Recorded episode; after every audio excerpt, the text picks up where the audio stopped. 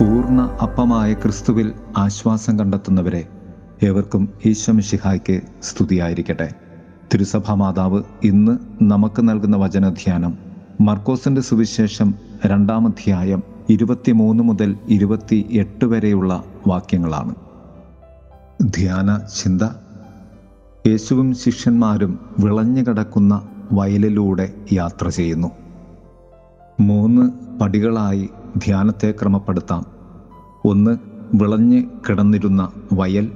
രണ്ട് വിശക്കുന്ന ശിഷ്യന്മാർ.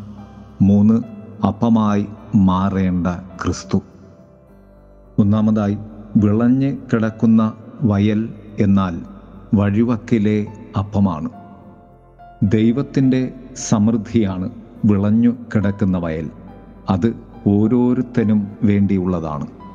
ആ വഴിയിലൂടെ യാത്ര ചെയ്യുന്ന എല്ലാവർക്കും ഒരുപിടി ധാന്യത്തിനുള്ള അവകാശമുണ്ട് എന്ന് ആവർത്തന പുസ്തകം ഇരുപത്തിമൂന്നാം അധ്യായം ഇരുപത്തി അഞ്ചാം വാക്യം നമ്മോട് പറയും.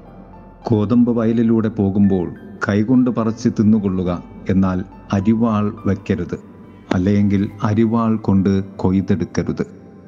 വിളഞ്ഞു കിടക്കുന്ന വയലിലെ ധാന്യത്തിന്റെ ഗന്ധവും തഴുകുന്ന ധാന്യങ്ങളും സ്നേഹക്കാറ്റിൽ ഉലയുന്ന ധാന്യ മണികളുടെ ചെറുമർമ്മര സംഗീതവും എന്റെ ഹൃദയത്തെ നിറയ്ക്കുമ്പോൾ ഏതാനും കതിർമണികൾ മതി നമ്മുടെ ഉദര സംതൃപ്തിക്ക്. രണ്ടാമതായി വിശക്കുന്ന ശിഷ്യന്മാർ.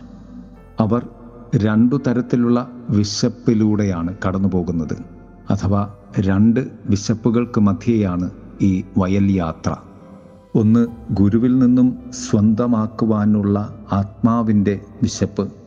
രണ്ട് പ്രകൃതിയിൽ നിന്നും വിശപ്പടക്കുവാനുള്ള ഉദരത്തിന്റെ വിശപ്പ് അല്ലെങ്കിൽ ദാഹം ആഗ്രഹം.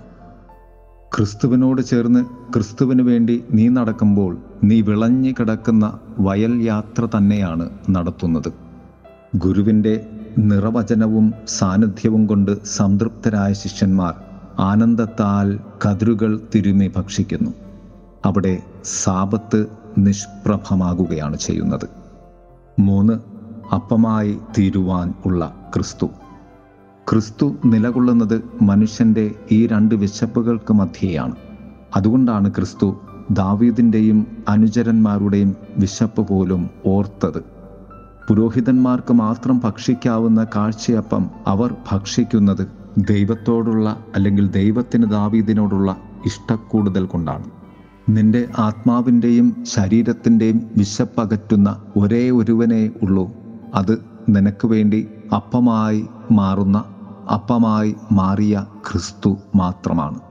സമ്പൂർണ അപ്പത്തിൽ നിന്നും നമുക്ക് സമ്പൂർണ വിശപ്പടക്കാം. അതുവഴി ദൈവസ്നേഹത്തിന്റെയും പരസ്നേഹത്തിന്റെയും സമ്പൂർണതയിലേക്ക് നമുക്ക് കടന്നു വരാം നമ്മുടെ ജീവിതയാത്രയിൽ നമ്മുടെ നോട്ടങ്ങളും വാക്കുകളും സ്പർശനങ്ങളും ഒക്കെയും വിശക്കുന്നവരുടെ അരികിലൂടെ കടന്നുപോകുന്ന വിളഞ്ഞ വയലനുഭവമാക്കി തീർക്കാം. ദൈവം നമ്മെ സമൃദ്ധമായി അനുഗ്രഹിക്കട്ടെ. ആമേൻ.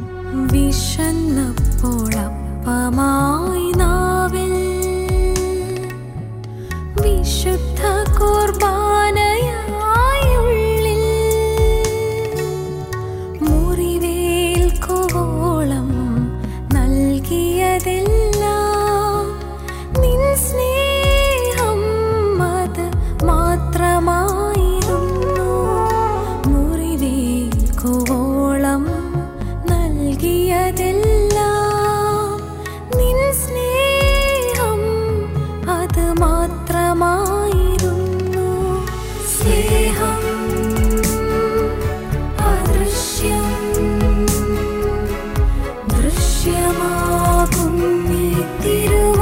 You.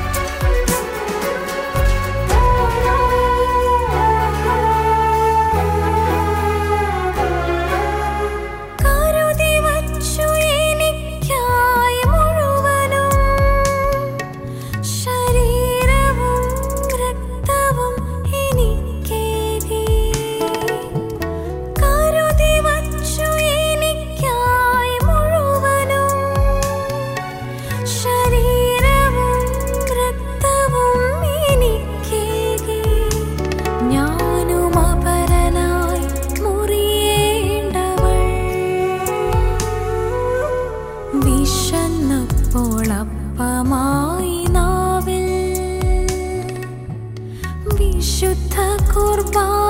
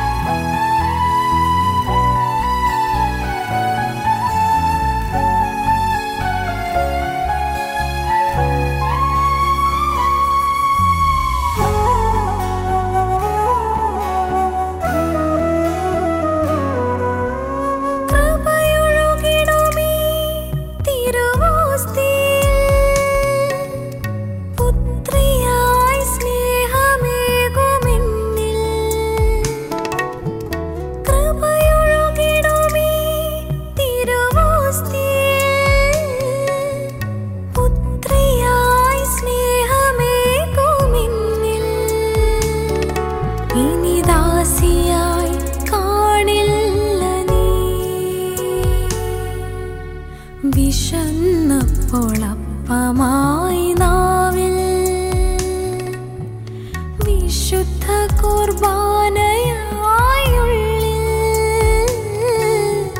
മുറിവേൽക്കുവോളം നൽകിയതെല്ലാം